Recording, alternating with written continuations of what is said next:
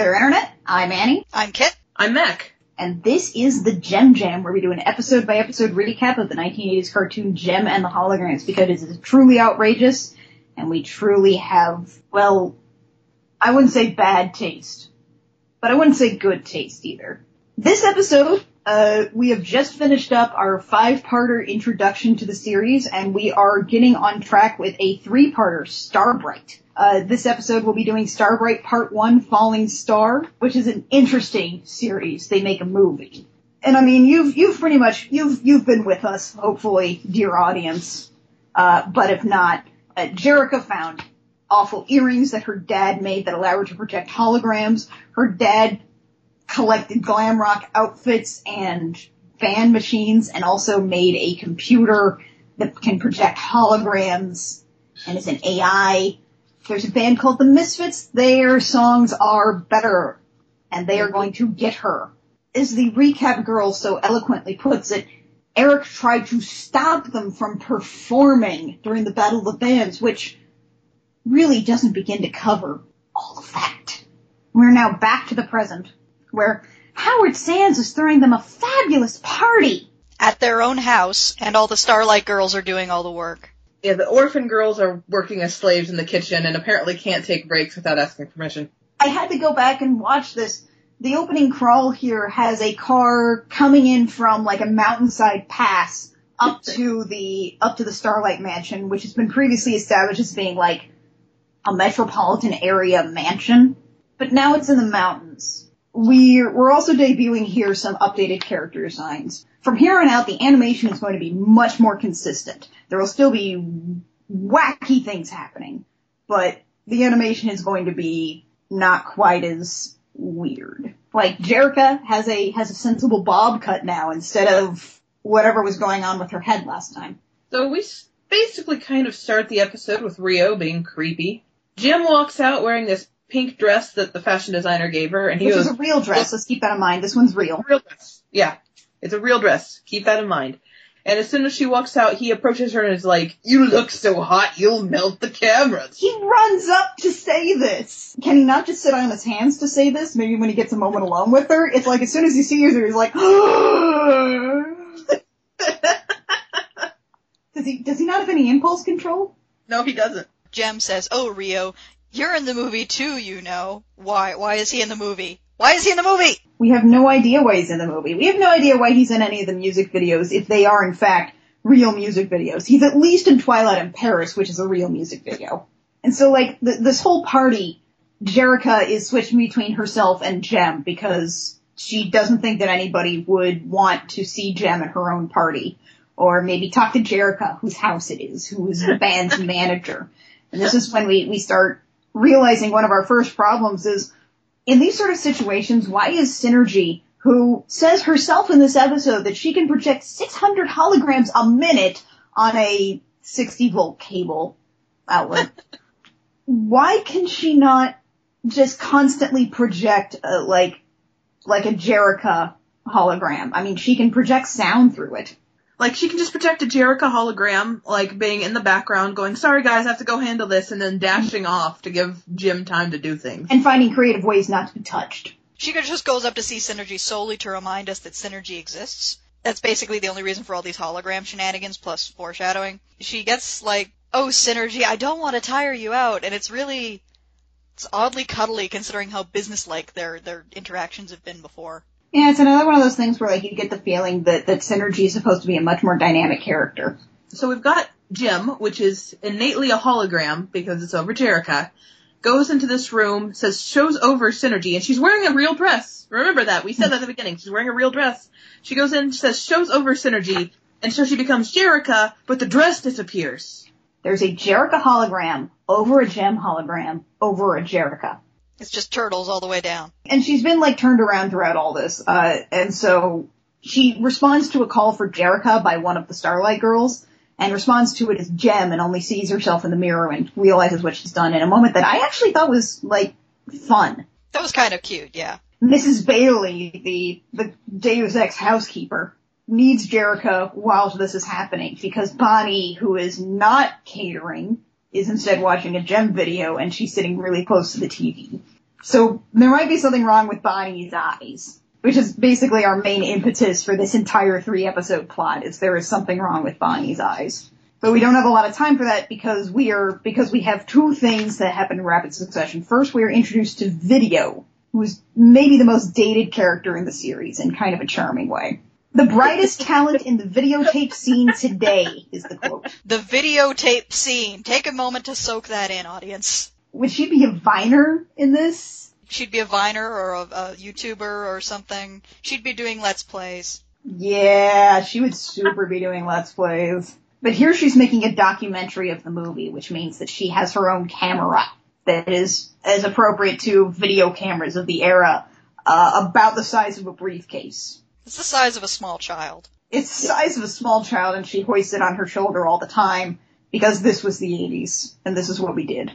And the second thing that happens is Rio drags Jerrica out to the balcony to talk about how much he likes Jem. She makes the air sizzle like some bright and dazzling dream. But not you, Jerrica. Yeah, he gives the most backhanded compliment about being responsible and, and, and dependable. Like, great. And Jerrica's reaction is really weird here, because it's like, it's almost like she's jealous of herself. Also, Rio sort of puts his hand on her shoulder, which is right on the gigantic feather that is at the top of Jem's dress. The real, the real dress that is happening. So it's like Rio, Rio cannot feel that. Rio, Rio, your, your head is like right in the feather. Rio, but no, he's, he's too busy having his Gem reverie. Like some And then we frightened launched our first music video. Right. Which is Who Is He Kissing? A Jem song. Which is another one of the sort of quote unquote angry songs, or at least one that's a little more driven, uh, which I, I still feel it really works with the, uh, with the singing voice of, of Jem, and it's one that I actually really like. I like the song a lot. Yeah. And so we flash to the neighboring mansion. Because Pizzazz lives right next door. That lives next door. I'm pretty sure in all the establishing shots of the mansion after this, there's no room for another mansion right next door, but here it is, and I'm fine with that. They're like watching the party from her p- front porch. It's great. Pizzazz is a mansion, and like this whole little scene here with Pizzazz, it sort of sets up her motivation, which I totally love. Stormer and uh, and and Roxy are like, I didn't know you had a mansion. She's like, Can we have bigger mm-hmm. ones. And then she walks into the room and she like kicks a chair and then trips over the chair. Yeah, she's like, anyway, who cares about money? And like the the other two look at each other and we're like, we do. Which is the reaction of everyone who doesn't actually have money. Yeah, Yeah. it's like this whole scene is really is funny and it does a great job of like setting up Pizzazz because she just she wants to be famous. She wants to be known for who she is and what she can do rather than just being rich. She wants to be worshipped. She wants to be like an American god. She wants to go hang out with Mr. Wednesday. So Pizzazz gets this idea. Because as we've established, shut up, she's the brains here. By the movie studio, Daddy. She goes to her dad, who I swear to God is Walter Cronkite. We think he might be an oil baron. Pizzazz wants him to buy a movie studio. And it's just like, alright, fine, it'll get you out of my hair. Have a movie studio. She's like, I know just who can run it. Oh, I wonder who that could be. Who indeed? Eric Raymond. Eric Raymond now runs the movie studio. Oh no. He's even, like, when the holograms come into the office of the movie head who wants to see them uh, uh, the next day when they start filming, they go in, and Eric Raymond is even has his chair facing the window away from them so he can swivel around while his fingers are stapled. His face has been redesigned too. He looks even worse. Luckily, he at least also keeps his dress shirt buttoned the frick up with a little tie so we never have to kind of imagine what his clavicle might look like. Also, he says that lawyer's line again from the last episode. Amazing Yes. what lawyers can do if you pay them enough. Yeah, we have a continuity error here, which is, I assume, massaged there for the sake of saying, okay, this episode is, this, this episode is kind of a soft reboot. Let's just, let's reestablish everything, including that Eric Raymond should be, by all accounts, should be in jail, but something, something lawyers. And so, and here's a weird thing, guys. Here's a really weird thing, because we've been keeping track of this. Eric mentions that Jem of the Hologram signed a contract to, with, that, with a failure to perform clause signed? This was on paper? This is a world run by verbal agreements. Nobody signs contracts. What the hell is a contract? Also, I, I love that they did not apparently read the contract with the failure to perform agreement that explicitly mentions the misfits. And for some reason, this movie thing is something that Jem is adamant about. She is freaking mad about it because she, like, her delivery in this line is amazing. It's like, in all caps, nothing or nobody is taking this movie away from us.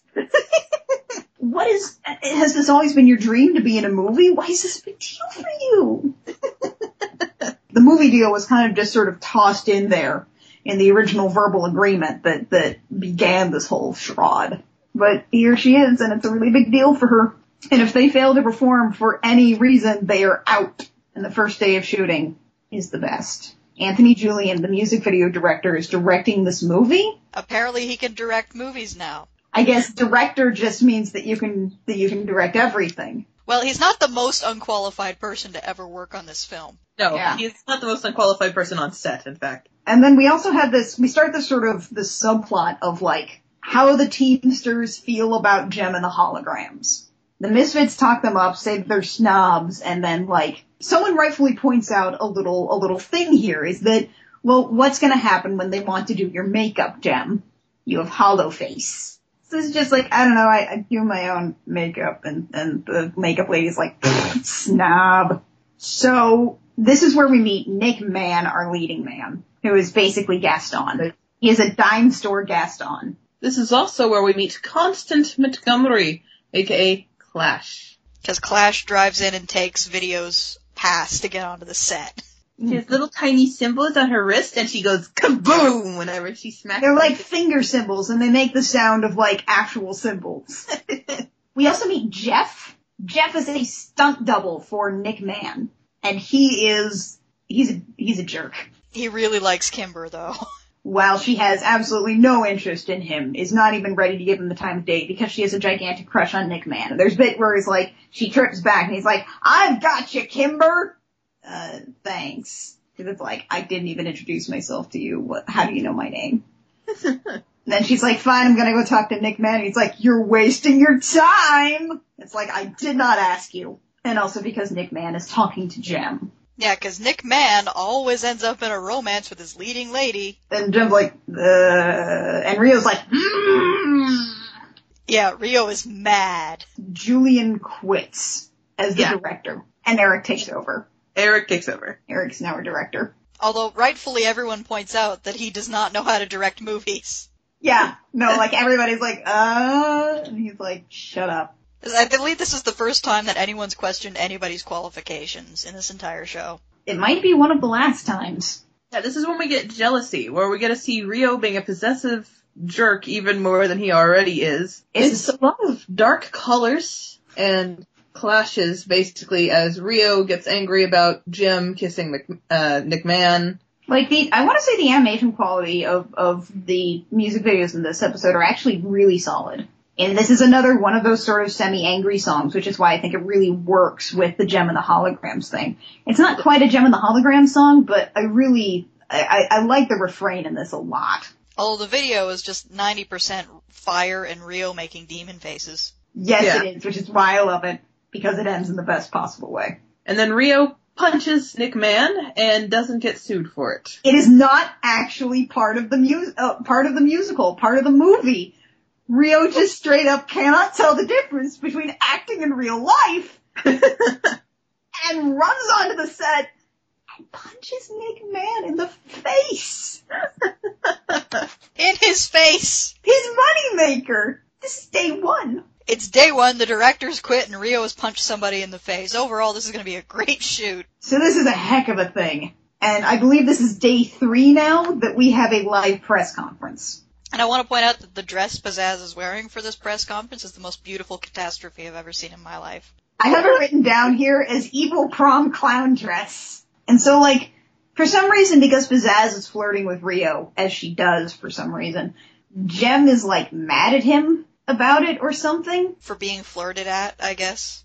I guess. I mean, these two kind of deserve each other. They are the worst. And and like for some reason Pizzazz is flirting at Rio and she decides in the middle of flirting with him, she turns around and goes, Do it, girls and the other misfits pull down this giant This, this, this banner. this banner, yeah, that just says the Misfits and the holograms star in. Starbright. Is that really the appropriate time in the middle of flirting with Rio? It's in the middle of this press conference, and I guess this this Yeah. poster is humiliating. Yeah, I guess. Oh, I don't know. The really great thing about this is that when Stormer and Roxy pull on that rope, they basically just kind of sink into the floor. Another thing I do want to kind of point out that's uh that's not necessarily got to do with the plot, but just if you notice any of the background like extras here, they're all multicultural, which is really nice. all of your all of your crew on this movie. Like they are, it's a diverse group. I say this is probably one of the parts in particular where it really comes across what Christy Marx was trying to do with Jem was create lots of men and women, lots of lots of ethnicities, lots of diversity as much as she could in this because why not? But like this movie is starting to look kind of sketchy. Howard Sands goes to find uh, Pizzazz's dad and appeal to him like he's on the phone or something, or he's not really paying attention until Howard Sands says, "This may cost you millions. and he perks up. It's like, "Did you say millions? And again, he's like, "Whatever. I don't really care. It keeps my daughter out of my hair." so, Mr. Gabor for best dad of what is this, 1986? Best Dad 1986, incumbent, six years running. We, we get our third song of the episode, and it is finally our Misfit song, and it is Universal Appeal. In which Pizzazz is Galactus, Devourer of Worlds. I don't know what it is about these music videos. They love giant pizzazz. They do. Is this just is this just how Galactus appears to glam rockers as a Yeah. specific species? Yes. Again, the animation in this is is really fun, although they are really, really into this shot of Stormer and Roxy like shoving their heads in from the side and saying some kind of like, in this case, universal appeal. Their arms are always kind of like twisted and shifted around in like sometimes really painful looking ways. The important thing is Pizzazz looks great, and I kind of love this outfit that she's in. We don't really see it very often. It's like this kind of evil bellhop onesie. I mean, the Misfits song must be better because it cheeses Jem off again, and she pulls out the same kind of weird passion that she did for Nothing or Nobody's Gonna Take This Movie Away from Us. She's like, that's it! You're through throwing your weight around and launches one of the planet things at Pizzazz, which would seriously hurt her. And Pizzazz, like, Pizzazz is like, I've only begun! And then they throw some more space puns at each other before Pizzazz has to screech. The holograms quit. And uh here we also see Eric Raymond's weird obsession with Kimber. Continue. Yeah, it's it's really creepy.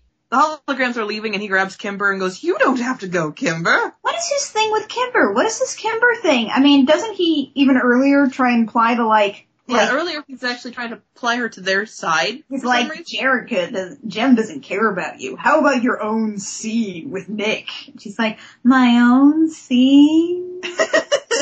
He's like, you don't have to go, Kimber. What is this thing with Kimber? It's weird. It's weird. Does he just want to like pat the back of his hand on her face some more? yes. I don't know. It's weird, but the holograms have quit the movie. The Misfits are spectacular. They are ecstatic. The Misfits are it. The Misfits are it.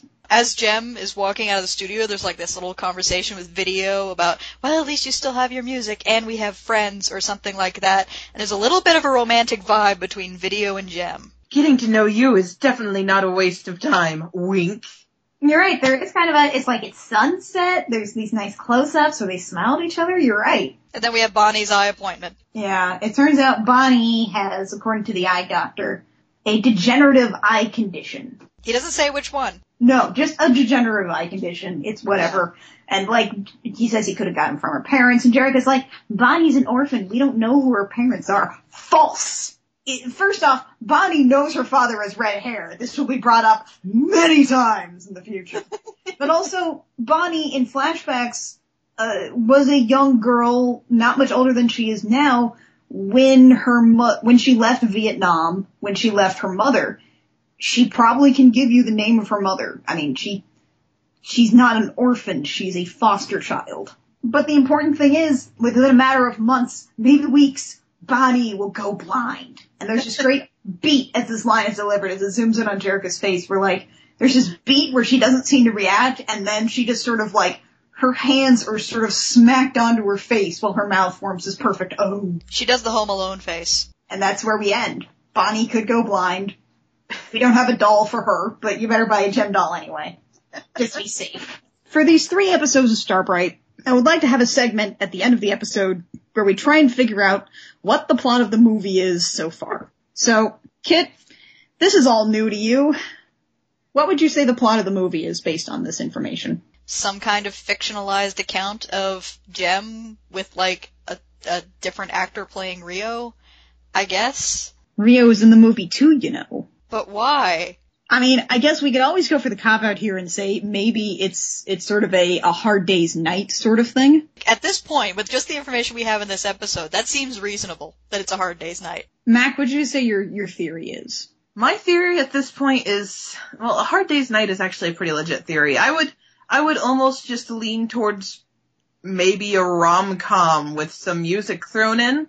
So maybe something across the university. And you would say the music videos with all the fire and stuff and all the Yeah. space sets which were previously constructed, that these might be, say, sort of like musical sequences. Yeah, They don't really conform to, to regular laws. Yeah.